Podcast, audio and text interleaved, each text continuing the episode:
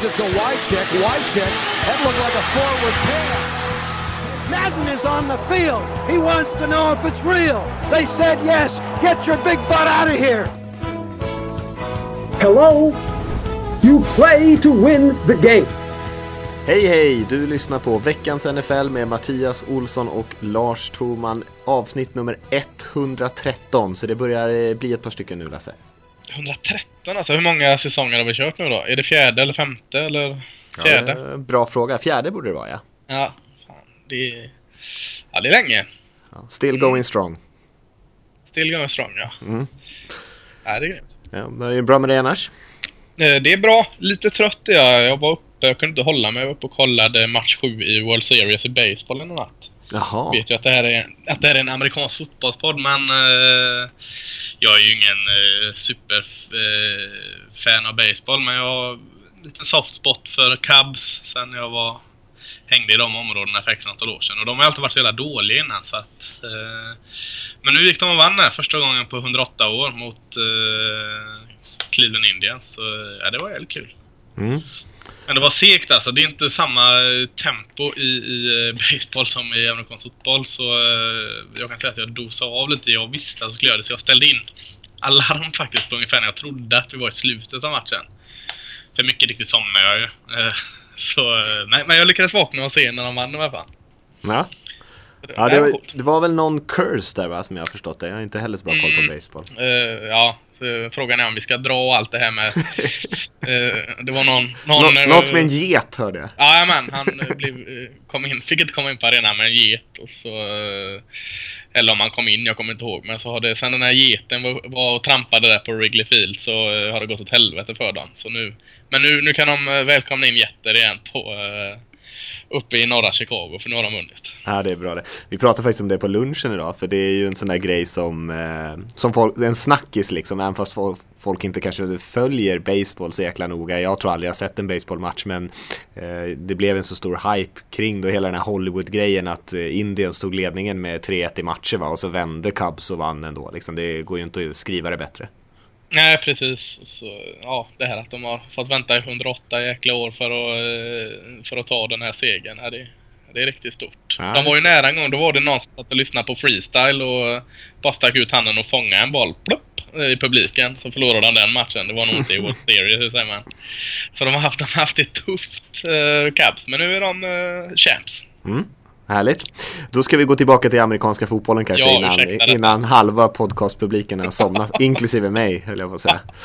Ja, Eh, och vi ska riva igenom lite nyheter. Det har hänt lite grejer i alla fall runt om i ligan. Och sen som vanligt ska vi kolla lite på vad som hände förra veckan, kommande matcher eh, och ta lite frågor, snacka lite collegefotboll och lite allt möjligt. Eh, Vi hade ju faktiskt en väldigt, väldigt bra vecka med matcher förra helgen. Den bästa hittills år tycker jag utan tvekan. Och eh, alla matcher jag såg var jättespännande. Jag vet inte vad du hann se för någonting Lasse? Jo, jag håller med. Det var väldigt stressigt. Eh, för man ville se mycket och ta Mm. del av.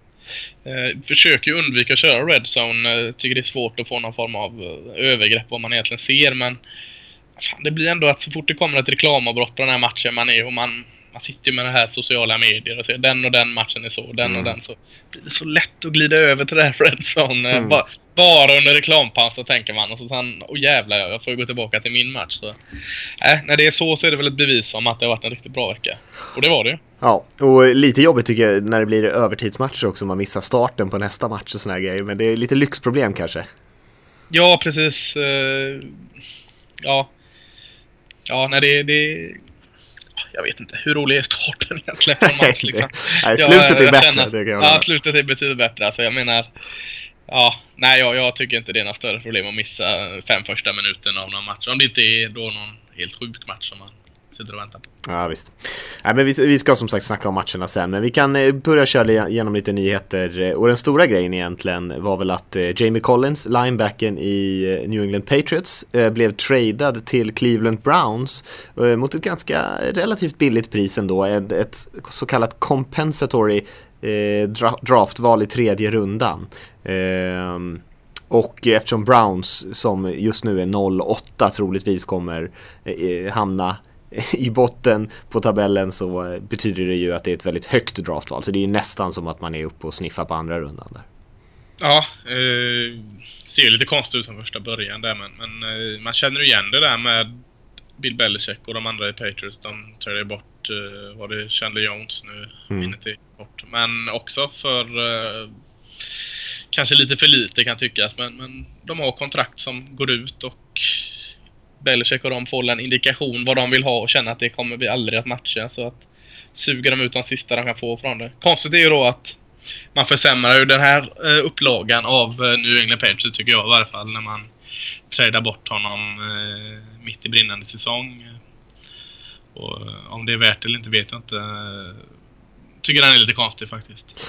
Ja, det har ju letats eh, anledningar till höger och vänster, folk som försöker förstå sig på Bill Belichick, eh, kanske ett omöjligt uppdrag nästan eh, och veta exakt hur han resonerar. Men det är väl massa små faktorer som har vägt in där. Som du säger att han har, de ligger i kontraktsförhandlingar, Eh, han har begärt ganska mycket pengar. Han har inte haft sin bästa säsong ska man säga. De har ju en ung spelare, Landon Roberts, som har kommit in och, och spelat väldigt bra på samma position.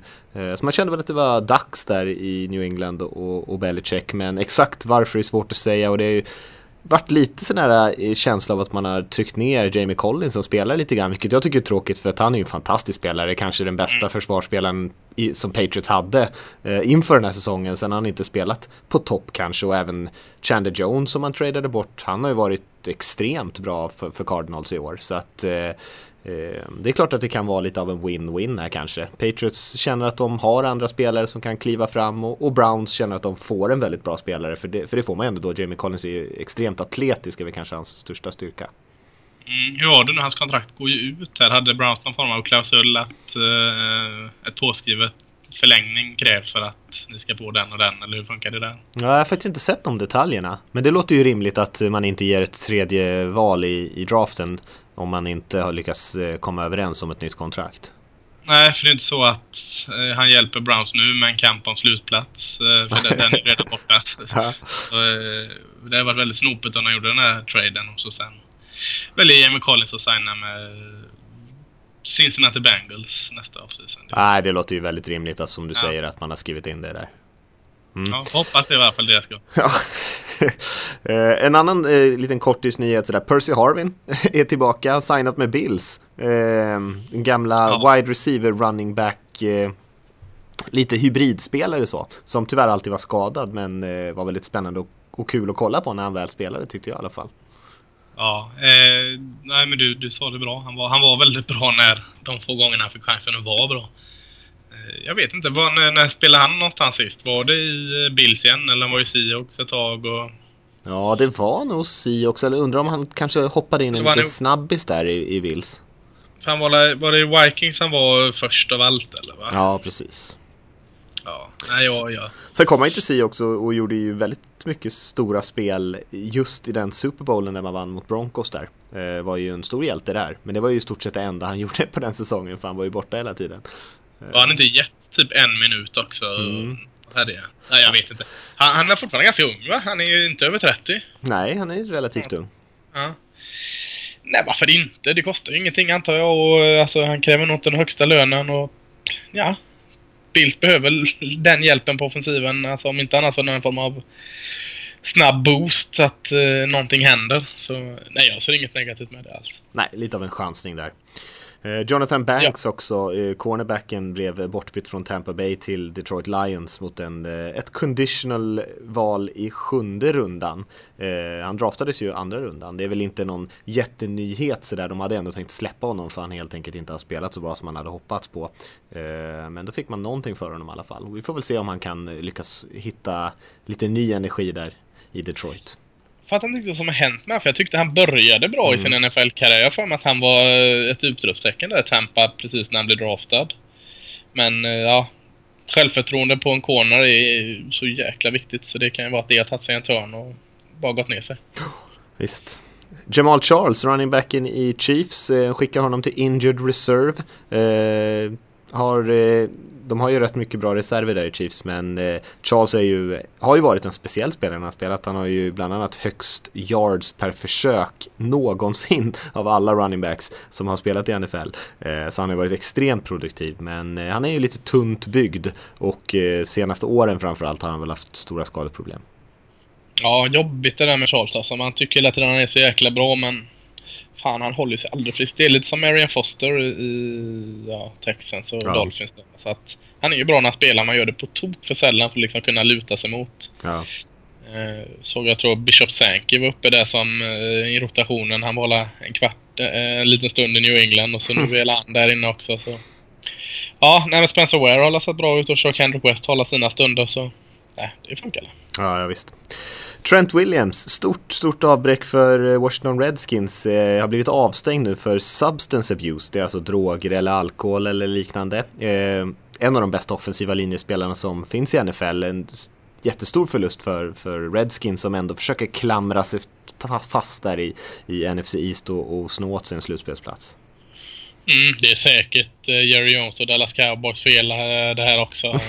och alltid skit för alla avstängningar Cowboys har. Att det, så, det är på något sätt är det säkert deras skit, fel här. Men, nej, men eh, det är ju skitjobbigt för, för Washington. Det är ju en av ligans bästa tackles och har varit det ganska länge nu. Han har presterat på en oerhört hög och jämn nivå. Så, och den linjen ser ju ganska bra ut. Av, den har i alla fall varit på rätt väg ganska länge. Så nej, det är jättetungt för dem. Eh, tycker den är be- betydligt eh, mer av oro än, än eh, Jamal Charles. Alltså, på något sätt har ju Chiefs en backup-lösning i, i, i faggorna där när han går ner. Men, men Trent Williams, den är riktigt tung. tror det kommer bli svårt för honom nu. Ja, den är inte lätt att ersätta. Han är ju också så välrundad spelare. Han är i stort sett bra på allting. Eh, kanske lite underskattad till och med. Man hör inte hans namn så ofta. Man hör lite oftare om Joe Thomas, kanske Jason Peters, kanske till och med Tyron Smith i Cowboys. Men Trent Williams hör man inte riktigt lika ofta. Han är ju uppe någonstans med de killarna där uppe i toppen bland de absolut bästa. Jason Peters, nämner han så högt upp fortfarande?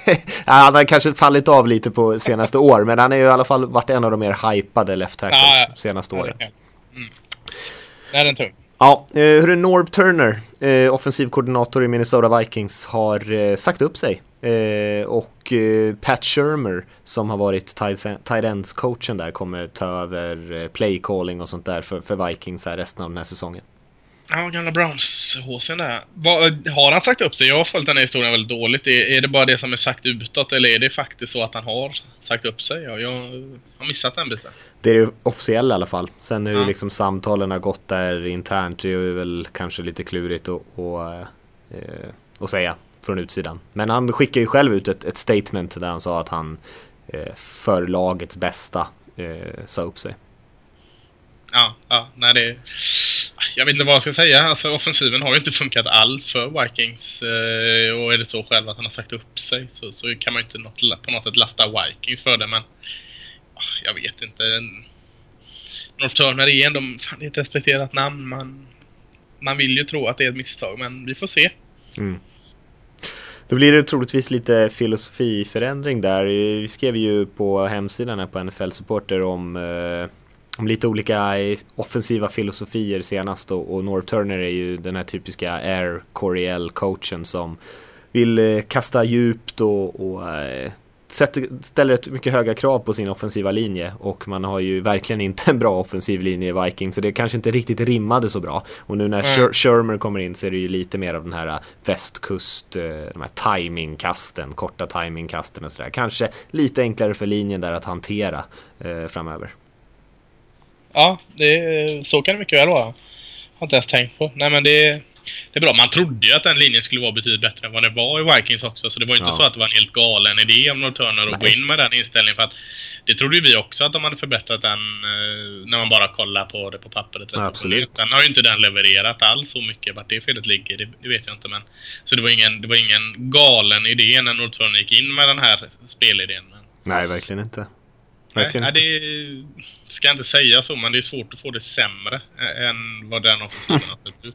Verkligen. Nick Foles eh, är tillbaka som starter igen här. Han ska starta för Kansas City Chiefs mot eh, Jaguars här. För Alex Smith eh, drabbades ju av en hjärnskakning senast och kommer missa den här matchen den här veckan.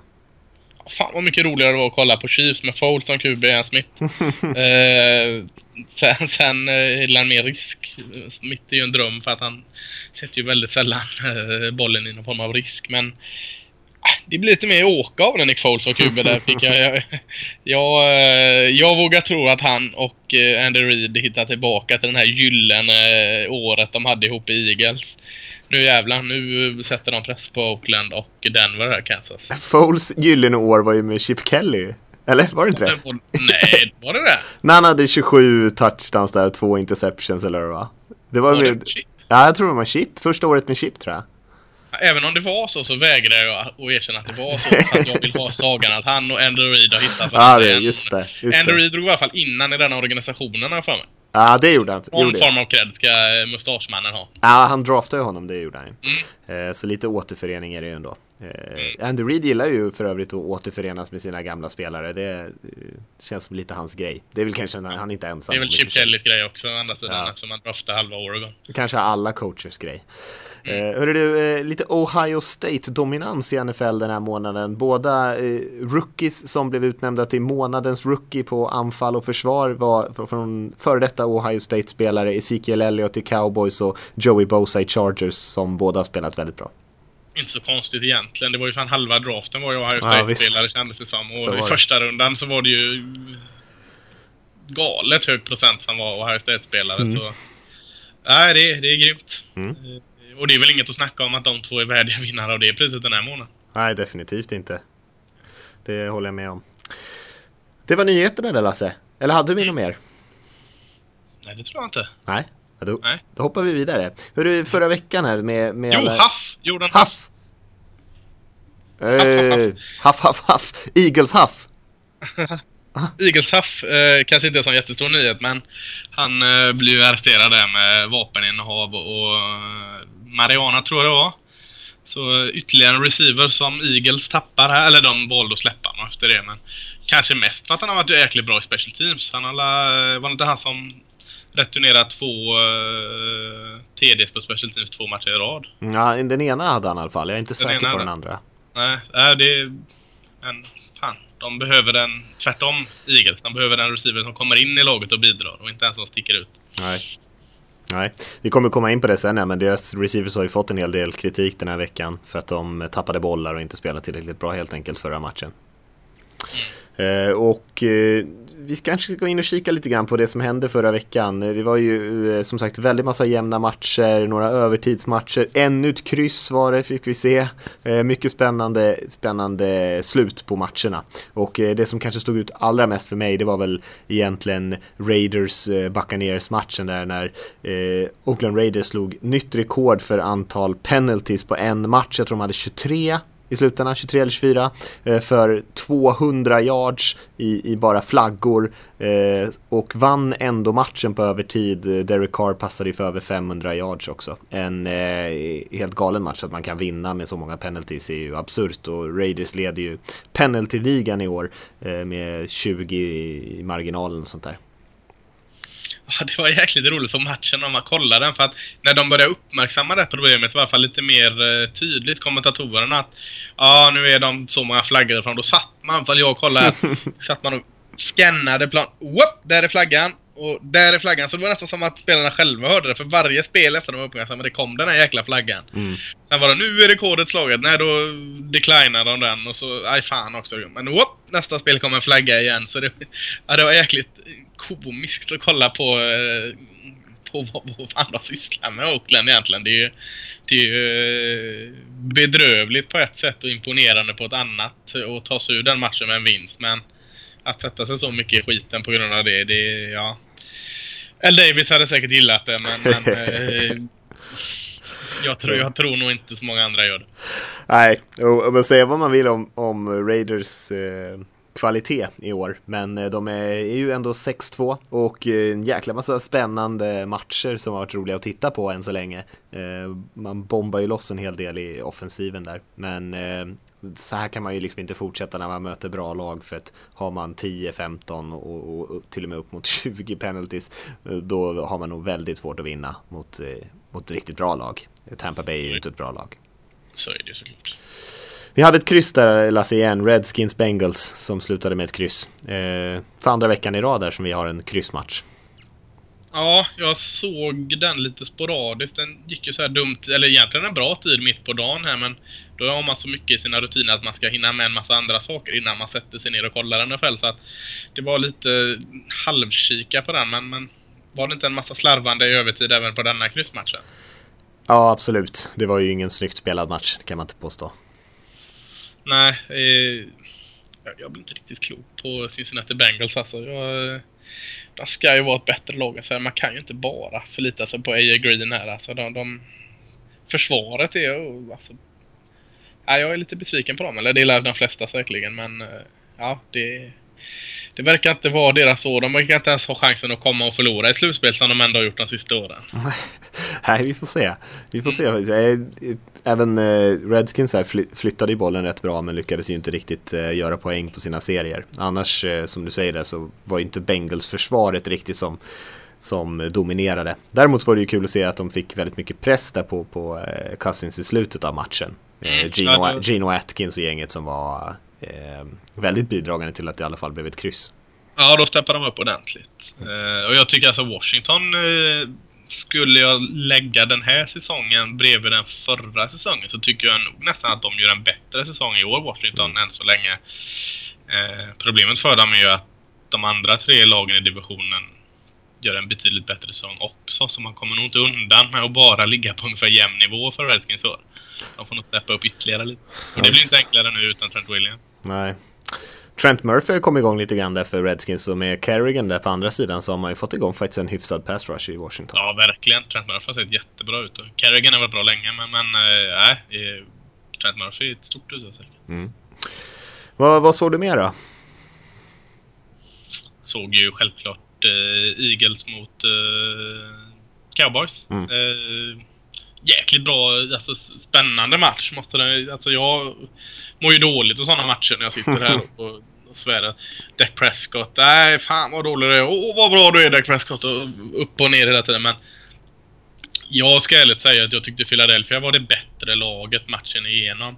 Sen så förtjänade det Dallas Cowboys vinsten för man, eh, man eh, man växte när det gällde. Alltså i slutet av matchen så växte både Dallas Cowboys och framförallt Dak Prescott tillbaka in i, i någon form av vinnarroll och, och, tog på sig att vinna detta. Man gick på fjärde på övertiden där istället för att sparka ett field goal och eh, Eagles är bra. Jag tycker alltså de, de ska absolut inte skämmas för den här förlusten. Jag tycker de gör en bra match men Eh, ja, Dallas har det där lilla flytet just nu som är så viktigt. Och Ja, jag tycker inte Eagles ska skämmas. Det var två riktigt bra lag som möttes. Hade inte eh, Cowboys en fejkad punt också?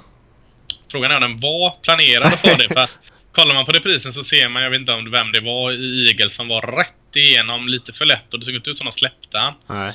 Eh, som antagligen skulle ha blockat den panten. Eh, så då var Jones att ta och springa. Han sprang för 30 år den jäkeln. Det var bra fart på honom. Man kan ju tänka sig att det kanske var något sånt där spel där liksom lite beroende på vad som vad försvaret gör där. Och han såg väl kanske att de inte ens tittade i hans riktning för han som hade kanten där för Eagles, han sprang ju bara rätt in i högen i stort sett och eh, försökte ju inte täcka det. sin kant. Eh, Jones har ju den friheten alltså i panten att ta, ta den om den finns. Men man såg även på i cowboyspelarna som skulle springa upp och, och jaga en receiver, alltså bollmottagare på Anton, att de blev ganska chockade när de helt plötsligt mm. märkte att eh, Jones kom springande bakom honom där. Jag tror det var Jeff Heath där som fick helt tänka om sin blocking scheme. Nej, det, det, var, det var en match som innehöll väldigt mycket. Mycket, mycket slarv, mycket väldigt bra spel och eh, mycket sådana oväntade saker. Gå på fjärde, fejka pant och, och, allt sånt. Jag tror att det var Al Michaels eller någon som sa att eh, den där typen av matcher, den, eh, de klipper av fem år på Jerry Jones eh, livs hans liv, helt enkelt hans livstid. Så det var väl, eh, det kanske var lite eh, passande sagt med tanke på att eh, han såg väldigt uppspelt ut där och ja. slet mellan känslorna kan man säga. Ja, den lägger nog till fem år på min livstid, eller drar nog fem år från min livstid också skulle jag tro. Ja, grym match var i alla fall och jag såg ja, även Packers Falcons matchen där innan som var, eller de spelade samtidigt va? Nej, den var innan. Den, var innan, just det. Den var innan. Eh, som var jättebra också. Eh, jätte, jättebra quarterbackspel där från både Matt Ryan och Aaron Rodgers. Eh, Rodgers gjorde sin bästa match i år tycker jag. Och, och Falcons eh, som vanligt väldigt, väldigt explosiva anfallsmässigt. Och Falcons vann ju i slutändan men eh, det kunde egentligen ha slutat åt vilket håll som helst. Ja, Aaron Rodgers löste running back-problemet också. Han var uppe i säkert 60 yards och något. Sprang ganska mycket. Uh, nej, han, han uh, tog sig ur, tror jag, lite i den uh, formsvackan han var genom att spela kanske lite okontroversiellt. Sånt som man inte, man inte ser av Aaron Rodgers innan. För jag tyckte fortfarande man såg, framförallt tidigt i matchen, att hans kast var inte helt hundra. Sen kom han in i det mer och mer. Jag håller med dig. Han gjorde en bra match. Bästa för säsongen. Men jag tyckte man såg fortfarande att situationerna besvärade honom lite mer än vad gjort innan. Men, men han, han kämpade sig ute på något sätt och, och spelade inte Aaron Rodgers-spel. Så att... Eh, ännu mer imponerande nästan. Tycker mm. fortfarande Matt Ryan var den bästa kuben i matchen. Jag tycker han har ett helt jäkla fantastiskt år. Han var mycket bra. Eh, ja, vi får se lite grann. Det var ju inget jättebra försvar som Packers mötte här heller, men eh, de kan behöva lite självförtroende ändå. Jag tycker Rogers har sett lite, inte ut som sitt vanliga eh, kaxiga California själv de senaste veckorna. Så att, eh, lite, lite självförtroende kanske är det som behövs. Mm, Vikings torskade igen mot eh, Bears kan vara värt att notera. Jay Cutler kom tillbaka och eh, kanske inte hade någon sådär statistisk superdag men eh, lyckades ändå flytta bollen hyfsat mot det här Minnesota-försvaret som offensivt ser väldigt skakigt ut. Mm, tycker Jordan Howard var riktigt rolig att se här, running backen i Chicago. Eh, inte så överraskad över att Vikings offensiv inte riktigt bjöd upp till dans. Däremot så tycker jag det var lite med om man säger så, kring Vikings försvar som ändå har varit så helt jäkla tokbra hittills. Mm. Uh, gav inte Jay Cutler någon större press uh, att göra, att glänsa, om man nu ska kalla det glänste, men, men att i alla fall göra ett bra jobb. Kändes som de hade nog, om Aaron Rodgers hade sin bästa match för säsongen så hade nog Vikings försvar sin sämsta match för säsongen. Den, den såg... Den, den, måste upp snabbt för uh, det ska mycket till om Vikings offensiv ska börja vinna matcher åt dem. Mm. Och eh, de får akta sig lite grann, Vikings. Eh, det är inte så att de har ett, en stor marginal till, till eh, divisionskonkurrenterna bakom sig och eh, man är inte på något sätt man är inte på något sätt säkrat en, en slutspelsplats utan det gäller ju att anfallet vaknar. Jag tror inte att det kommer kunna, jag tror inte man når slutspel om, om anfallet är så här eh, dåligt som det har varit de senaste veckorna. Eh, oavsett hur bra försvaret spelar nästan. Nej, jag håller med. Skulle jag välja om de står över, att, att de är mer likely till att gå till slutspel eller inte, så håller jag dem nog utanför just nu. Ja, det skulle jag också göra. Tills de löser ja. lite av sina problem där offensivt vad hände med Seahawks borta i New Orleans då? Det var också en, spännande match. Ja, ja eh, nej, det var som vanligt när, när eh, Saints spelar. Eh, Seahawks hade ju eh, problem att, att stoppa Breeze och company och offensivt så, eh, så kan man ju inte göra så mycket med, i det där Seahawks-laget just nu med den offensiva linjen som man har. Ehm, så eh, Breeze och Company och Saints vann ju fullt rättvist. Det var ju egentligen, borde kanske inte ens ha varit så jämnt som det var. Ehm, mm. Man hade ju chansen att vinna där på slutet ändå från Seattles sida men eh, lyckades väl inte kanske riktigt göra eh, det mesta av den möjligheten man hade på sin sista serie där. Nej. Jets var nära att åka på torsk där och Browns var nära att få sin första vinst. Mm. Till slut vände de där. Mm. Vad har vi mer? Ja, Panthers uh, såg, um, såg ut som ett vinnarlag igen när de blev 30-20 där till slut mot uh, Arizona Cardinals. Men det såg betydligt enklare ut än 30-20 tyckte jag när de besegrade dem. Ja, det där påminner ju lite grann om förra årets Panthers som ofta tog sådär stora ledningar direkt, bara liksom kom ut och körde över folk och sen så kanske de tappade lite grann så att det inte blev riktigt sådana utklassningssiffror men just den där snabba starten som man hade vant sig vid. Jag tror säkert att de kommer fortsätta vinna rätt mycket matcher här i år, Panthers, men eh, frågan är om det räcker. Nej, det, det är frågan. Mm. Ska vi hoppa in och kika lite grann på eh, de kommande matcherna, Lasse? Jag tycker väl jag nästan pratat om varenda match förra veckan, men det var så mycket bra. ja, det var mycket som var bra faktiskt. Ja. Håller jag med om. Nej, nej, men vi kollar. Vi går, vi går till, uh, vad är det, vecka nio är vi redan va? Ja, precis. Fan, det är snart slut. Ja, det är sant. Vi gjorde ja. ju faktiskt, kan, man ju, kan vi ju plugga lite här nu när vi ändå är igång. Vi, vi skrev ju alla vi som skriver på nflsupporter.se eh, i samarbete kan man säga så skrev vi en liten kort sådär bara statusuppdatering för alla lag eh, som ligger på hemsidan just nu. En, en, lång artikel med alla 32 lag. Bara lite kort sådär hur de, hur de har spelat, hur de ligger till och sådär. Så om man vill få lite överblick över hur alla lag ligger till i NFL så kan man ju bara kika på den och, och bläddra igenom. Det är ganska kort om varje lag så att man behöver inte sitta halva dagen och läsa. Precis, tycker jag. Men vad har vi vecka 9? Vi har ju en eh, härlig match direkt där. Vi, vi har ju slut på London-matchen nu så nu får vi... Och hur är det med vintertiden? Vi är tillbaka till 19.00 nu va? Jag tror det, men... Ja. Jag tror också mm. Mm. Med reservation för att vi har helt fel. Som allting annat vi säger i programmet. Det, ja. borde vi, det borde vi börja med att säga varje avsnitt. Ja, precis. Ha en sån här röst som eh, varnar för tideffekter. Utan precis. det är på de här salvereklamerna. Men, men 19.00 eh, eh, ska i alla fall jag ratta in eh, Philadelphia Eagles mot New York Giants mm. i eh, New York. En, en eh, viktig match för det första. Alltså, eh, båda de här lagen ligger väl 4-3 här nu. Och eh, ska man ha chans att hocka på Cowboys här så eh, är det nog vinna, vinst som gäller i den här matchen. Eh, skulle jag tippa på. Mm. Och, och, det är ju det inte nog med det så är det ju en, det är en härlig sån här rivalitet mellan de här två lagen. Jag pratade om rivaliteten mellan Dallas Cowboys och Philadelphia Eagles förra veckan. Jag tror nog den här är ännu större, alltså mellan eh, Philadelphia och New York. Eh, så det, det, har ju alla ingredienser som, eh, som krävs för en, för en riktigt jäkla bra match. Det finns ju, ju, mer man gottar i, in i matchen, ju mer, ju mer hittar man alltså matcher i matcher också. Det ska bli jätteroligt att se eh, till exempel eh, hur, hur Eagles försvar då, som har varit riktigt bra, eh, löser, eh, löser det mot eh, New York Giants receiver. De har ju Odell Beckham Jr, så har de Victor Cruz och så har de Sterling Shepard. kommer säkert vara någon som är öppen där hela tiden för Eli och bomba ut på om man får chansen. Kommer han få chansen kommer uh, Eagles defensiva linje bara sätta stopp för det mot, mot Giants offensiva linje som varit bra sista tiden. Så det finns väldigt mycket, mycket att gotta ner sig i den här matchen tycker jag. Och inte bara ta upp den som en sån här gammal trött rivalmatch. För det, det, jag tycker det är betydligt större än så just nu. Mm.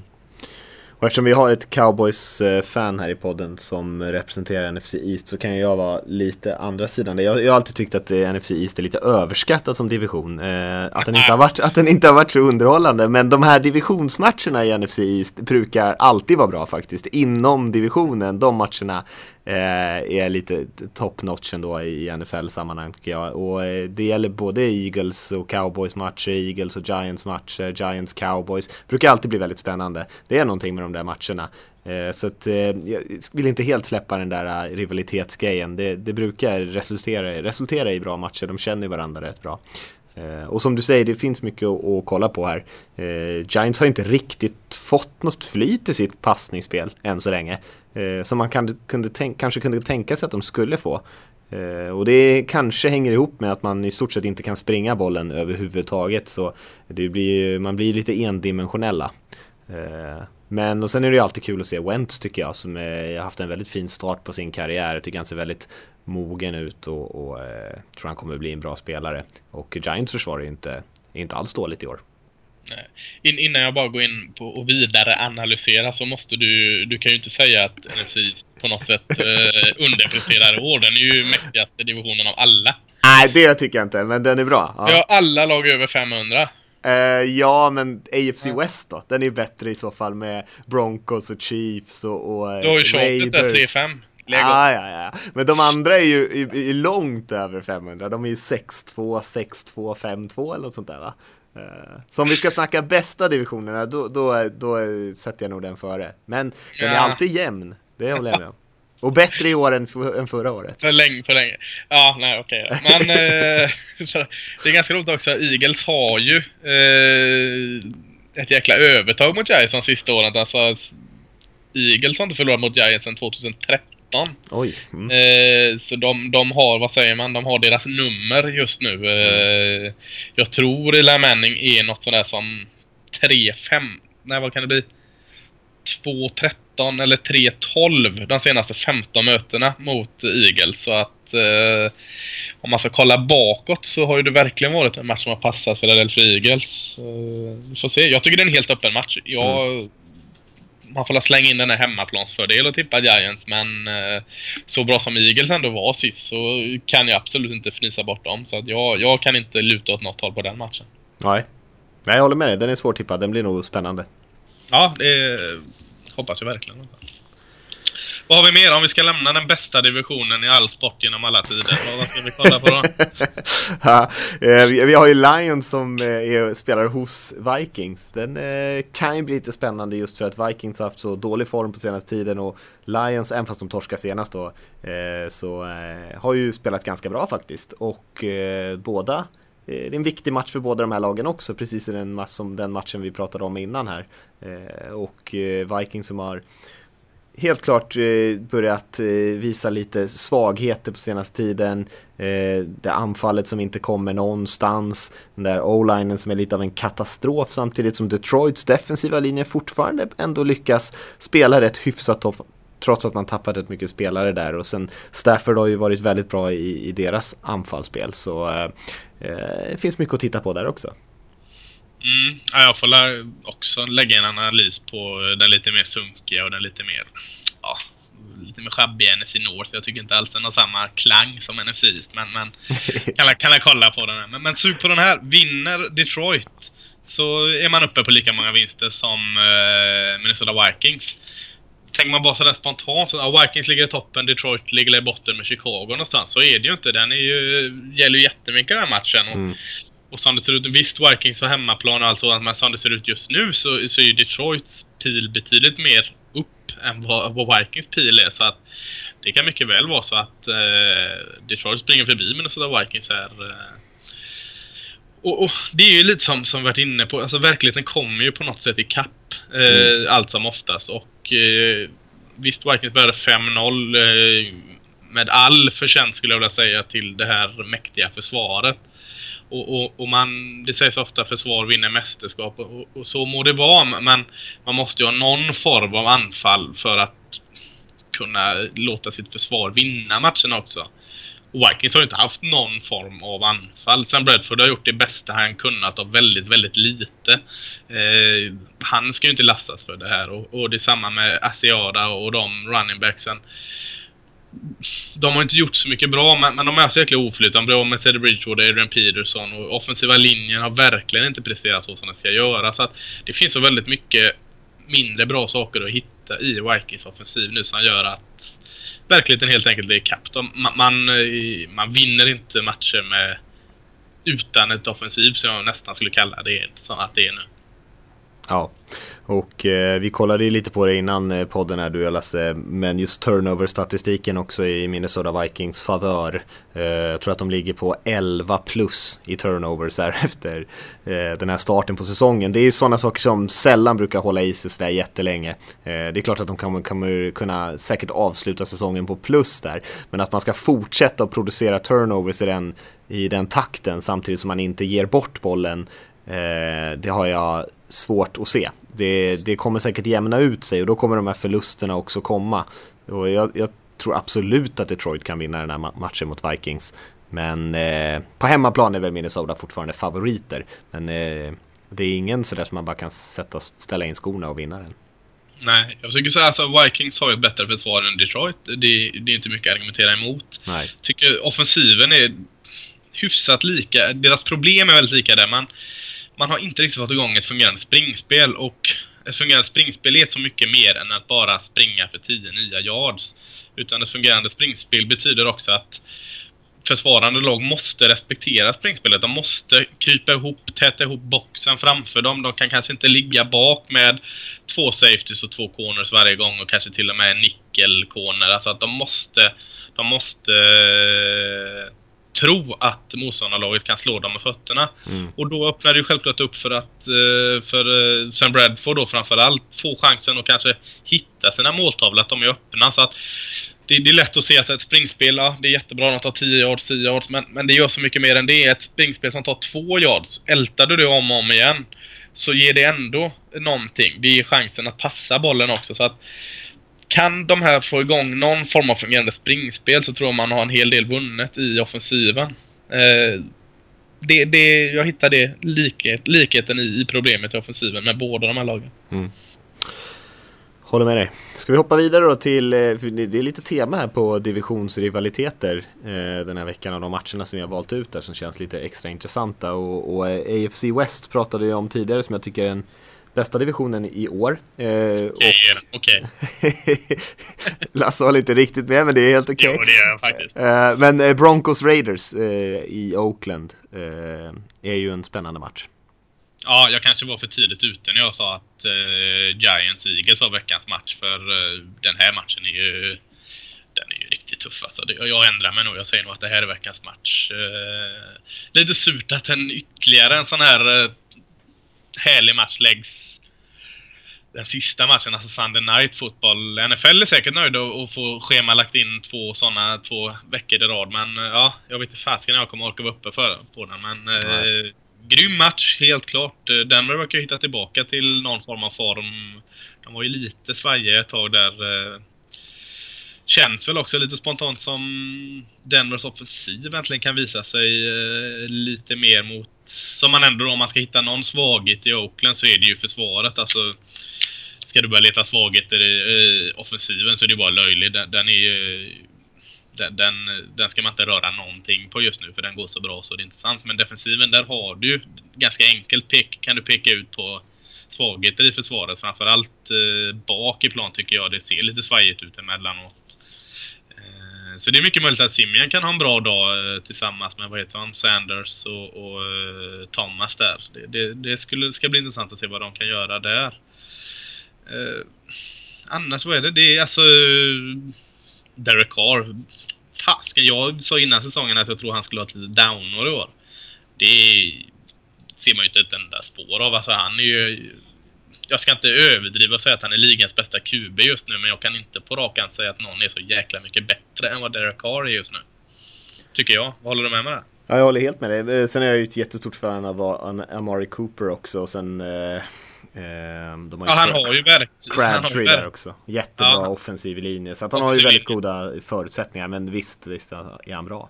Ja, och det ska, det ska bli jäkligt roligt att se just Derek Carr eh, med Crabtree och Cooper och bomba ut på med sin fantastiska offensiva linje ställas upp då mot en pass, pass rush med DeMarcus Ware, uh, Von Miller och ett secondary med Talib, Ward och Roby och allt vad de heter.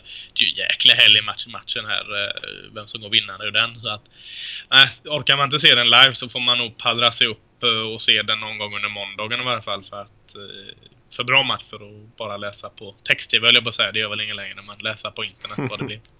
Ja, men då får ju eh, Raiders, den här är en sån här typisk match där de liksom får skärpa sig lite med flaggorna. För att inte, inte kan de ha 15 flaggor i den här matchen och vinna över Denver, det, det, det tror jag inte på. Så, eh, men lite av en stolthetsmatch för dem ändå. Denver har ju varit liksom stora giganten här i divisionen ett tag. Raiders har varit eh, slagpåsen. Nu vill man liksom vända om sin, sin historia på något sätt, skriva ny historia i Oakland och, och liksom ta det här laget till eh, till storheter igen. Och eh, vad passar bättre då än, än att spöa på eh, den stora eh, elaka Denver Broncos-rivalen på hemmaplan. Det är ju, eh, skulle vara en, ett, ett härligt symbolvärde för dem och visa att de verkligen kan vara med och konkurrera i år om de lyckas spöa Broncos här. Ja, det är ju härligt framförallt att den här gamla, alltså om vi pratade om rivalmatcher innan, att den här har fått lite mer liv i form av betydelse i tabell också. Alltså att mm. den, den, verkligen betyder något nu, inte bara stolthet att ta en vinst mot rivalen, utan att det är en jäkla toppmatch i NFL det här nu. Det är ingen jäkla toppmatch i divisionen eller stolthetsmatch eller något sånt. Det här är en toppmatch i NFL, inte bara i AFC, utan i hela jäkla ligan mellan mm. eh, två lag som i alla fall är topp fem på min lista om man skulle ranka lag just nu. Så mm. det är jättekul. Mm. Håller med dig. Eh, vi har två stycken kanske lite eh, underskattade kanske man ska kalla dem. Eller två lag som eh, har mycket som har funkat ganska bra och en del annat som inte funkat sådär superbra i år. När vi har Tennessee Titans hos San Diego Chargers som jag tycker är en, en eh, spännande match Lasse. Verkligen. Alltså jag, jag är ju lite svag för Tennessee Titans av någon anledning. Jag hypade ju dem förra året. Halvt och skämt men halvt i någon form av önskan också. Så att... Eh, det här Exotic Smash Mouth Football lever och frodas kan man väl säga för, för uh, DeMarco Murray och Derek Henry tillsammans uh, med en uh, väldigt bra offensivlinje om vi ska hålla oss till det temat som ändå Tennessee egentligen ser, ser ut att ha fått nu. Gör det ju jättebra. Uh, man är bara en match bakom Houston. Ett Houston som är, känns fortfarande inte alls som något säkert kort för slutspel. Upp och nerlag tycker jag det är. Eh, försvaret skulle inte hylla Tennessee Titans försvar på något sätt. Men man har i alla fall inte sett fullt så dålig ut som man stundtals gjorde förra året. Så det finns en hel del gott att hämta i Titans. Och mm.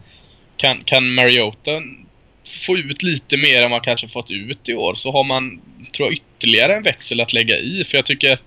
Jag gillar ju Marcus Mariota. Jag, jag vill att det ska gå bra för honom. Jag tror nog att det kan komma gå bra för honom. Han är fortfarande ung. Men, men uh, han har inte inte varit eh, så jäkla bra i år och som man kanske borde vara. Med, framförallt med en, en fungerande linje framför sig. Så det finns mer att ta i, i det här Tennessee Titans.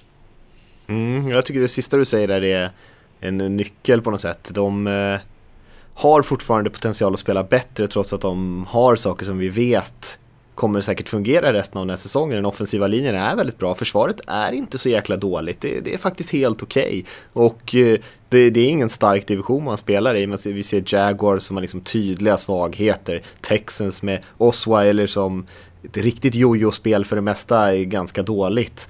Eh, så ligger man bra till för att kunna utmana ordentligt. Chargers, å andra sidan, de ligger ju i en ganska tuff division där de ligger redan eh, tre matcher efter två av lagen i den egna divisionen tre vinster efter dem och det kommer ju bli extremt tufft för dem att nå slutspel. Men eh, jag tycker att det är ett, ett fullt respektabelt lag. De eh, kan i stort sett vinna mot de flesta tror jag om de har en bra dag. Men de har ju torskat de här tajta matcherna i början på säsongen som har grävt ett, liksom ett hål som eh, kommer bli väldigt tufft att eh, ta sig upp ur. Ska kul att se deras försvar försöka stoppa den här eh, springanfallet som du är inne på där med Exotic Smashmouth fotbollen.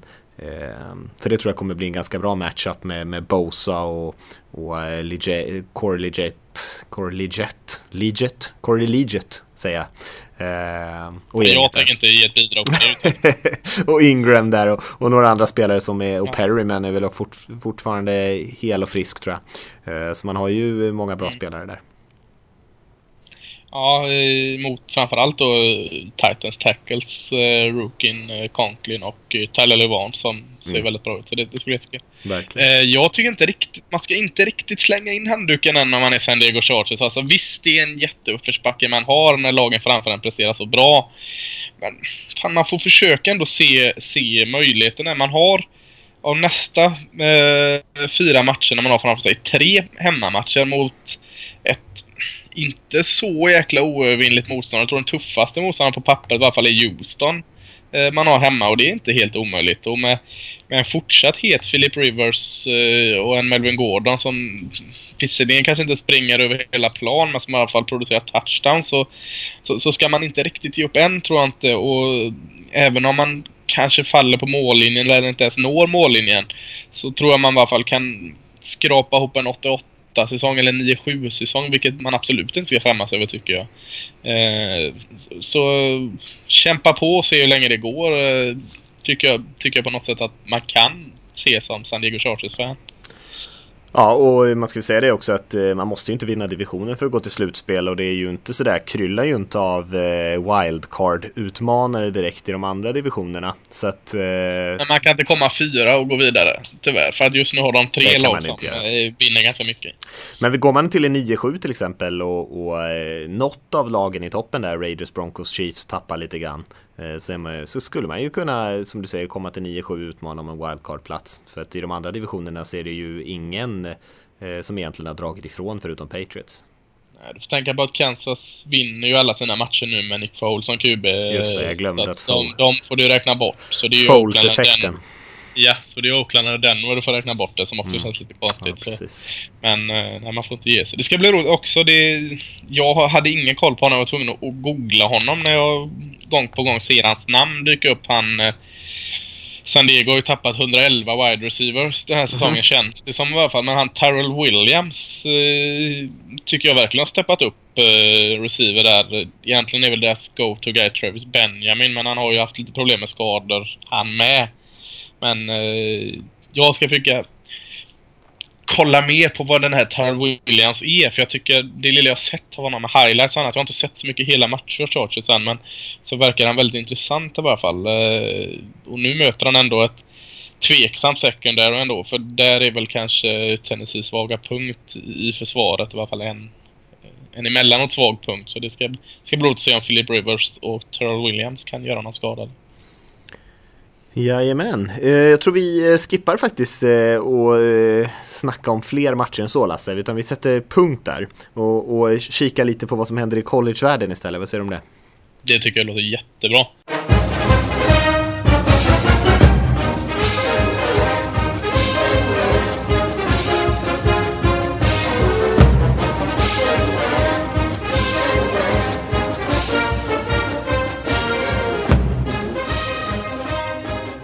Eh, I collegevärlden är det mycket nytt. Eh, som vanligt. Eh, I tisdags eh, så presenterades årets första slutspelsranking. Innan har man ju gått på en, en ranking eh, som egentligen mer är en indikation hur det ligger lag ligger till. Eh, har egentligen inte betytt någonting utan det är den här slutspelsrankingen som nu kommer presenteras varje tisdag.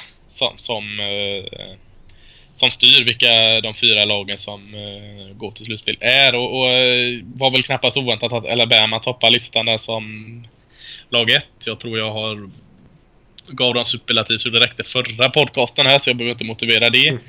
Michigan 2 eh, har också sett jättebra ut under Harbaugh som coach. Eh, Clemson eh, som var i final förra året rankas trea.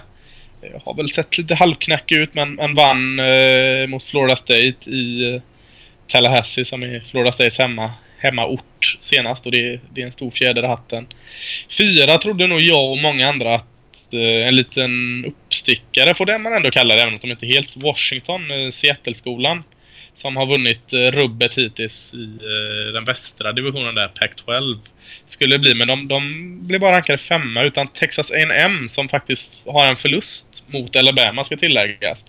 Rankades eh, rankades fyra av eh, slutspelskommittén och då kan man ju tycka det är konstigt att varför Washington som har eh, vunnit rubbet och Texas A&M med en förlust eh, kommer före dem och, och det är lite av tjusningen med den här slutspelskommittén. Man mäter hur tufft motstånd har de mött? Eh, hur, hur har deras vinster sett ut?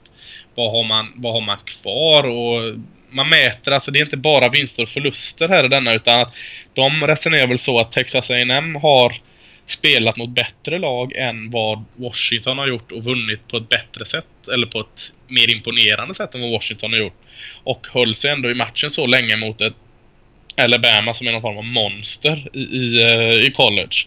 Medan Washington då kanske har Visst, de har imponerat. De har vunnit alla sina matcher men de har inte mött sådär jättetufft motstånd.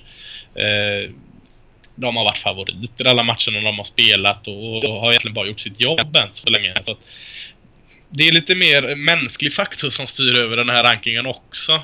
Folk blir förbannade över, folk älskar det, men det är en rolig sak att prata om.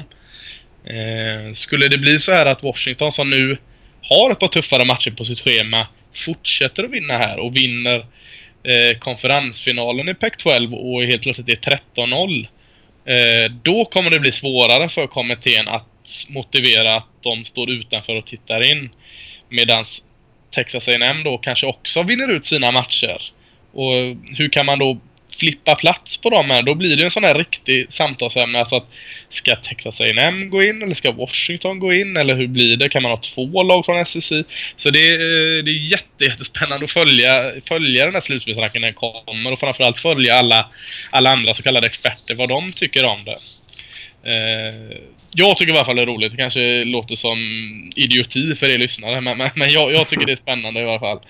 Eh, men så just nu är det Alabama, Michigan, Clemson och Texas A&M som är i eh, slutspelet. Eh, med en fyra, fem matcher kvar. Det har jag faktiskt inte kollat upp hur många matcher det är kvar. Eh, skulle säga att det är snällt räknat åtta andra lag som har på något sätt en rimlig chans att peta ner de här skolorna. Så att, säg att det är ett race mellan 12 skolor just nu av 128. Eh, jag snällt säga 13 skolor. Eh, men ju längre det går in i hösten ju tuffare matcher blir det. Så redan den här veckan kommer vi få en jättematch. Alltså LSU eh, mot hemma i Baton Rouge mot Alabama. LSU har inte haft sin bästa säsong men har kommit igång. Finns, är det något lag som ska kunna slå Alabama så skulle det kunna vara LSU på en kvällsmatch i, eh, på hemmaplan. Då är det helt andra saker. Eh, ja, det, det kommer sådana matcher nu så att... Och det är också tjusningen och det är det i NFL också att alla slår alla. Och så är det ju college också. Det är de här eh, underdogsen som kommer in och bara sätter de här stora på plats. Så, spekulationsmässigt så är det, finns det oändligheter av möjligheter att spekulera i college och det, det älskar jag. Mm. Nu ska jag inte suga upp mer av college-sidan. det är lugnt. Det är intressant det där med kommittén ändå och hur man bedömer Eh, alla som har sett den här Last Chance You till exempel, det har ju inte så mycket med, med den saken att göra, men där man liksom bedömer hur man vinner och hur mycket man vinner med och sådana här saker. Eh, men det mm. kanske är mer rättvist att göra det så än, det går inte att göra det på något riktigt eh, perfekt sätt ändå. Nej, eftersom det är så jäkla många skolor som eh, spelar på så väldigt många olika sätt så hade det varit, varit svårt att, att hitta ett sätt som är helt klockrent. Ja, visst. Hörru, vi ska ta lite lyssnarfrågor eh, och runda av med det här Lasse. Eh, så om man vill skicka in frågor själv så är det podcast at nflsupporter.se som man mejlar in till. Eh, vi försöker hålla koll, lite koll på Twitter och Facebook och sådär. Om man inte vill mejla så är det väl kanske enklast att skicka ett Facebook-meddelande till NFL Supporters eh, grupp där. Eh, så sparas det i alla fall. Twitter, det går ju så fort ibland så att eh, där kanske vi missar någon Eh, fråga om ni skickar dem den vägen. Eh, men mejla är absolut säkrast i alla fall. Och vi kan börja med en fråga från Stefan här som skriver Hej på er! Tack för en mycket bra hemsida, mycket underhållande podd. Jag uppskattar speciellt fotbollsskolan på hemsidan. Hur tolkas en match som slutar oavgjord efter förlängning? Inblandade lag får ju varken en förlust eller vinst. Vilken påverkan har denna typ av match i den slutliga tabellen för respektive division? Det skulle vara roligt om ni kunde reda ut detta. Mm, eh ganska logiskt egentligen om jag inte, om jag inte är fel ute här nu. Då mm. blir det bara fel. Men nej, jag tror, jag, jag tror väl veta detta att eh, man räknar ju de här procenten alltså i, i eh, college. Alltså det är 1.000 så länge är ju, är ju en vinst och 0,000 är en förlust och en lika är 0,500. Så det är därför det här procentsystemet finns. Jag vet inte om det står i en vanlig tabell var man ligger Jo, det brukar väl stå bakom uh, vinstförluster och så. Mm. Sen New England Patriots som är 7-1-0 nu. De ligger på procent punkt 875. Eh, så skulle, skulle ett lag som har, eh, säg att de har 8 vinster, 6 förluster och 2 oavgjorda. Eh, ställas mot ett lag, eller alltså och, i tabellen som är 9-7. Så har de eh, samma, eh, samma procentsats. de, de, de är lika bra. Så då får man gå tillbaka till det vanliga sättet som man kollar om det är två skolor som hade legat 9-7. Man kollar först, vad är det? Eh, inbördes möte va? Och sen är det bäst vinstprocent inom divisionen och så fortsätter det i oändlighet där. Mm. Men, men så att två, två kryss om man kallar det så är lika med en seger. Och eh, skulle du ha, eh, säg att skulle 8-6-1 mot ett lag som är eh, 8-7-0 så är det ju, så är det ju före den som är 8-7-0. Ja, och så... två kryss på en säsong, det, det händer ju liksom aldrig. Eh, så att oftast blir det ju nej, så Nej, att... jag tänkte mest ta ut ett enkelt exempel på att eh, ett kryss är faktiskt inte obetydligt. Nej, det är det absolut inte. Eh, men om, eh, som du är inne på där, vanligtvis har ju inte något lag mer än ett kryss i alla fall och då, och då eh, eh, kommer de ju före lag som har förlorat den matchen och efter lag som har, har vunnit den istället. Ehm, så det blir ju som en lite av en tiebreaker. Mm, men du kan ju ta till exempel då eh, i NFC så har du Atlanta Falcons som är 5-3-0 just nu. Mm. Och har procent 0,625 mot Seattle då som är 4-2-1. Mm. De har en procent då på 6-4-3. Så mm. det, det, det betyder saker. Ja. Absolut, absolut, absolut. Det är många som inte gillar de här eh, kryssmatcherna. Det är vi som eh, följer europeisk fotboll och sådär. Eh, vi är ju vana vid kryss. Men i USA är man inte riktigt lika van vid det. Så det är en stor diskussion varje gång om man verkligen ska tillåta kryssmatcher. Och det kan man ju köpa. Ja, absolut. Eh, vi har en fråga här från Åsa som skriver Hej Matte och Lasse, tack för en schysst podd. Jag undrar hur bestäms det vilka lag som möts förutom att man möter lagen i sin egen division då? Matte? Fan, kallas det det? Ja, ibland. Det Tungt. händer. Det händer. ska fan jag kalla det. Ja. Eh, Jag hörde inte ens frågan för jag blev så paralyserad. kan du ta den igen? Eh, Hur bestäms det vilka lag som möts, förutom att man möter lagen i sin egen division? Ja, det här kan ju du mycket bättre än jag. Jag är ingen expert på eh, spelscheman direkt, eh, men det är ju byggt på ett rullande schema kan man säga.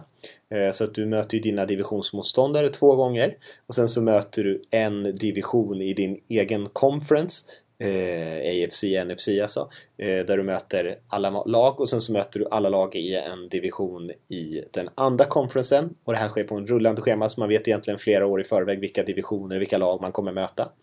Eh, Och sen så är det två matcher som är liksom uppe i luften. Eh, Så om du kom trea i din division så möter du två treor. eh, De två treorna från de andra två divisionerna i din kom- egen conference som du inte redan möter. Så Ja, men jag tar det matte. Jag köper det svaret. Tack för det Lasse. Ja. Tack för det. Nu kommer en Hej Mattias och Lasse. Eh, I nästa fråga då. Tack för en fantastisk podcast. Den är guld värd för mig som är relativt nybakad när det gäller intresset för amerikansk fotboll. Den är himla trevlig att lyssna på. Just det här intresset är ganska färskt gör ju att man inte har hunnit se någon match live. Så det ligger ju i pipelinen och det är någonting med college-sport som tilltalar mig ganska mycket. Jag har eh, fått för mig att stämningen på läktarna och inramningen på en sån match är något annorlunda från NFL. Och därför undrar han om man ska åka över och titta på ett collegefotboll om ett par år sådär, lagom till man har tagit examen. Var ska man åka? Och vilka college är, ja, generellt sett sevärda och vilka lag ska man hålla ett ex- extra öga på? Finns det något eller några lag som sticker ut vad gäller inramning och stämning? Vilka städer är bra om man ska spendera någon eller två dagar på plats för att supa in stämningen lite grann? Tack igen för en fantastisk podd, skriver Filip. Ja, det här är ju livsfarlig fråga till mig Filip. Alltså jag kan ju prata om timmar om detta. Så det är... eh, Ja usch, hur ska jag kunna summera det här? jag svävar iväg. Nej men, eh, det är ju väldigt alltså... College är väl kanske lite mer eh, folkligt om man sluter upp.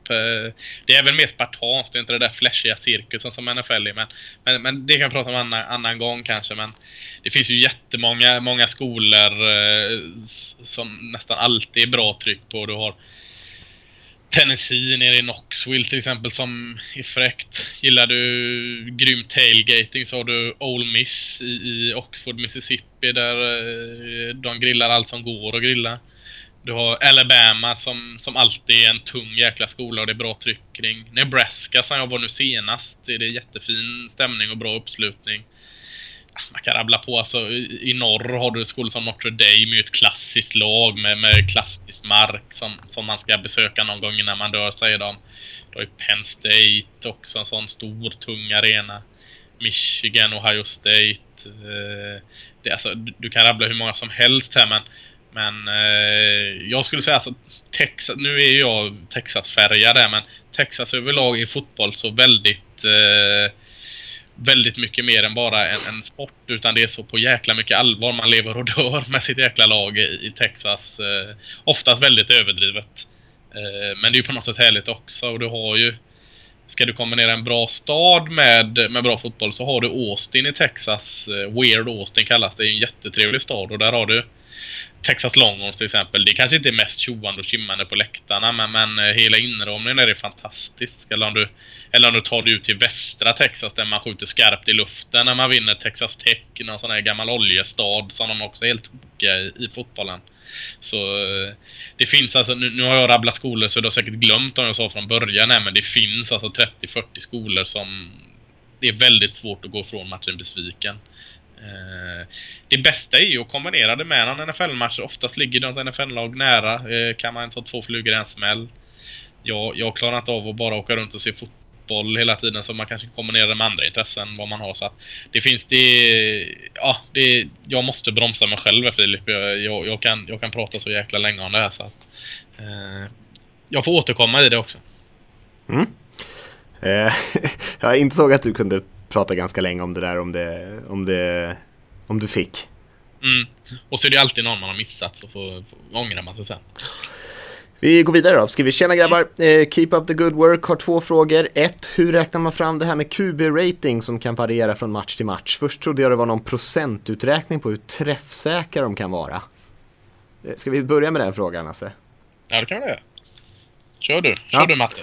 Ja, jag kör Lasse. Eh, nej men det är väl eh, Eh, egentligen en ganska komplicerad matematisk formel där man eh, räknar in eh, passförsök, hur många lyckade passningar, yards, touchdowns, interceptions och, och så får man fram en, en, det som man kallar för passer rating. Och, och det ju, finns ju lite olika typer av sådana här skalor. Men i den som man använder i NFL så är det ju en perfekt pass rating är 158,3. Och det är relativt svårt att få det. Du måste ha 77,5 i completion percentage, eh, över 12,5 yard per passförsök eh, och minst 11,875% av dina försök måste resultera i en touchdown och du får inte ha några interceptions. Så det är liksom minimikravet för att nå upp till den här perfekta pass rating. Till början, för I början när man började med det så hade man ju inte så så hög skala. Men eh, sen har ju passoffensiven utvecklats i, i framförallt i NFL och den här pass rating har ju bara stigit snitt pass ratingen för varje säsong. Eh, och då har man varit tvungen att anpassa den helt enkelt. Nådde inte Gino Smith den här matchen med Jets? Eller vad var läskigt nära? En perfekt pass rating? Ja, Ja, det kan han nog ha gjort. Alltså det händer ju lite då och då. Men, ja och, liksom eh, det, är- inte den man tänker på först när man kanske ser den perfekta, Nej. den perfekta matchen. Men jag tror han, om man inte avslutar en säsong med Jets med någon sån här sinnessjukt bra... Jag ska inte säga att den var exakt eh, alltså, i topp, men det var bara någon milliprocent bort. Och Ja. Det var mot Dolphins tror jag. Ja, det var det va. Och så gick Jets till offseason med hopp om att nu, nu har vi den. Och så blev han, fick han käken avslagen och så nu Precis. är, han, nu är han ett minne blott. Ja, det låter väldigt bekant när du säger Ja. det. Mm. Vi går vidare till andra frågan här. Efter att få hö- fått höra lite om era resor till USA och London så är min fråga om ni inte skulle kunna fixa en gemensam resa med er som reseledare. Skulle varit en rolig grej om det går att fixa. Ha det gött grabbar, skriver han. Mm. Ja, fan det hade varit skitkul. Mm. Eh, för oss i alla fall. Sen hade alla tröttnat på oss efter. Jag har inte ens kommit in på flighten när folk börjar kasta tomater på oss. Nej, visst, det är möjligt. Det är möjligt. Eh, Ja, nej, det, vi har ju faktiskt diskuterat det lite löst sådär. Men eh, det krävs ju en, en, ett visst engagemang för att, dra, för att rodda något sånt. Eh, så att det, det är väl inte något som vi utesluter att vi kanske kan försöka arrangera någon sån resa i framtiden. Men, eh, men just nu har vi inte några sådana planer direkt. nej, nej, men det, det, det ligger i pipeline då för att återanvända en fin term från en tidigare fråga. Så Ja. att eh, vi har varit inne och nosat på det. Mm, kikat lite. Eh, vi återkommer om det så småningom. Kanske om, om en månad, kanske om fem år. Vem vet? Eh, ni lär väl höra det. Eh, vi har en fråga från Martin här också som skriver Hej, ni vidrörde det lite i förra avsnittet av podden men Dallas O-line lyfter ofta fram som den bästa i NFL. Vad är det som gör den så bra? Är det att alla spelarna för sig är väldigt bra eller att de fungerar väldigt bra tillsammans? Är det några av dessa spelare som man ska kolla lite extra på? Eh, Jag fortsätter här faktiskt så kan vi ta den där frågan sen Lasse. Har också hört diskussioner i lite olika amerikanska medier om att det är stor skillnad i kvaliteten på D-line och O-line där D-line dominerar över O-line och skulle bara vilja höra lite om era tankar gällande detta. En liten detalj som jag också märkt är att i halvlek så springer alltid alla coacher ut. Ingen som går ut. Är det bara så enkelt att de vill hinna prata så mycket som möjligt med sina spelare eller finns någon annan anledning bakom detta? Tack i övrigt för en bra podd som levererar varje vecka, skriver Martin. Så vi börjar uppifrån då. Ja, eh, Cowboys o det, det är väl en kombination som man är inne på där att eh, alla spelare för sig är väldigt bra och att de fungerar bra tillsammans. Det är väl det enkla svaret. Cowboys har ju investerat väldigt mycket i sin offensiva linje. Tre eh, val i första rundan som alla har slått väl ut. Man betalar dem väldigt mycket också. Det finns ju en anledning att Cowboys kanske inte har det mest namnkunniga försvaret. Man lägger mycket pengar på, på sina linjespelare. Eh, det är väl den enkla förklaringen att de funkar bra ihop. Säkerligen också väldigt bra tränade. Eh, och är bra eh, enskilt också. Eh, någon, någon spelare kollar extra på det, det är ju... Det beror på vilken position, men man kan ju ta de tre som jag tycker då är bäst. Det är ju deras left tackle, Taron Smith som är... Får det, får det svåra att se enkelt ut när han blockar. Och en, en eh, center som gör mer än bara snappa bollen. En riktigt elak, eh, tuff jäkel i Travis Frederick. Och så kanske den, eh, den bästa, det är ju tufft att säga men garden här för Zack Martin som är helt jäkla gudomlig i, i, i springspelet och även i passspelet. Och, och har hjälpt både DeMarco Murray och Ezekiel Elliott att ha många yard. Så att, nu fick du tre, mer än halva linjen att kolla på det men, men det, är, det är ju tre olika positioner. Och, så make your pick. Och det är ju inte så att eh, de andra två spelarna är dåliga direkt. Eh, så att, Nej, som, tre skulle jag vilja säga. De, de, har ju Dog Free där på right tackle och så nu är Lyle Collins skadad men även Ronald Leary där som mm. left guard är jättebra också. Så det, äh, det är en väldigt, väldigt bra enhet de har där. Så ska man ju säga så också att det, det är klart att eh, eftersom de är så bra så, så får de ju eh, kompisen bredvid att se kanske ännu bättre ut. Så att eh, de, ja. gör, de gör ju varandra bättre också. Men de tre du nämnde där är ju verkligen uppe i diskussionen om att vara bäst i NFL på sin respektive position alla tre. Eh, och det är ju verkligen unikt att ha tre så dominanta spelare på sin, på sin offensiva linje. Det är nog ingen annan som har. Eh, vi pratar ju om Titans där som också är en väldigt bra offensiv linje och Raiders ska man väl kanske nämna som en av de topplinjerna också som också har investerat extremt mycket pengar i, till och med mer än cowboys i, i rena pengaresurser eh, i sin offensiva linje. Så att eh, man får vad man betalar för om man säger så. Ja, precis. Eh, och sen så var det någonting med coacherna där som sprang ut. Ja, ah, just det. D-line och O-line. Det har vi inte sagt något om än. Det... Ja, men han, han är inne lite på något att D-line dominerar över O-line. Eh, och, och det stämmer ju. I år har ju D-line kanske dominerat mer över O-line än vad han gjort tidigare år. Eh, I grund och botten så är det ju alltså eh, ta emot och säga som gammal offensiv linjeman här, men i grund och botten så är det ju du har ju mer atletiska jäkla freaks eh, på D-line än vad du har på O-line. De riktigt tuffa jäkla atleterna spelar ju D-line om, om, du möter dem kontra dem mot O-line. Så att i grund och botten har ju de bättre förutsättningar att dominera. Så det gäller ju för O-line att eh, spela smartare än dem och ta till knep och klara det. Men, men det ska väl vara så egentligen. Ställer upp en mot en och, och gör någon form av fem, femkamp i atletiska grenar så vinner nog dealen de flesta av dem. Ja, och sen så är det ju eh, just det här med som vi ofta pratar om att eh, spelarna som kommer till NFL, de kommer ju från collegefotbollen och collegefotbollen är på ett visst sätt just nu med mycket tempo, spreadsystem och såna här grejer som kanske inte som kanske gör att man kan vara lite lättare som offensiv linjespelare, behöver inte vara så, sån, så kraftfull kanske. Eh, och sen när man kom, väl kommer upp till NFL så, eh, så spelar man lite annorlunda spelsystem där man kanske egentligen kräver lite mer av det. Och då är de inte riktigt eh, rustade eller vana vid det helt enkelt. Så är det absolut. Vad, den här springande tränare. Springande tränare. Du springer väl också av plan va, i, i 100 knyck? När du tränar? Uh, tränar. Nej, nej. du promenerar? Jag brukar, nej, jag brukar, ibland kanske jag springer in när matchen börjar, men nej det gör jag inte heller. Jag vet inte fan varför de gör det. Kanske för att ge någon form av boost eller något. Jag tror inte det är för att de ska hinna prata mer med spelarna. Uh, kan jag inte tänka mig att det är, men nej, jag vet faktiskt inte varför de gör det. De vill väl uh, springa in i röken som, som alla andra. Mm. Antar jag. Nej, jag, jag, jag har ingen aning. Alltså headcoachen går väl in och, och, säger väl ofta någonting till hela laget. Sen delar man ju upp sig till sina positionscoacher. Så det, är väl, det är väl bra att headcoachen är inne och är lite förberedd när, när spelarna börjar liksom slå sig ner där inne. Så att, så att han kan bli klar med sin del. Eh, så han kanske har lite mer bråttom än de andra. Ja, så kanske det Men jag har faktiskt inte heller eh, någon teori. Det är, det är klart de springer. Kanske inte för att de vill, de vill inte prata med media så jäkla mycket, för de kommer ju alltid efter dem med mikrofonerna och då har de alltid, alltid väldigt bråttom därifrån. så eh, kanske ligger något i det. Ja, så kan det vara. Ja. Eh, det var sista frågan Lasse. Vi, yeah. vi nöjer oss där. Som sagt, om man vill skicka in en fråga, podcast.nflsupport.se enklast att mejla till. Eh, annars säger vi så för den här veckan tycker jag. Ni får gärna hjälpa oss att sprida podden om ni har lust med det. Dela på sociala medier eller bara tipsa någon, någon kompis eller så som gillar amerikansk fotboll om att vi existerar. Eh, men annars säger vi så för den här veckan så får ni ha det bra, njuta av matcherna så eh, hörs vi nästa vecka. Det gör vi. Ha det bra allihop.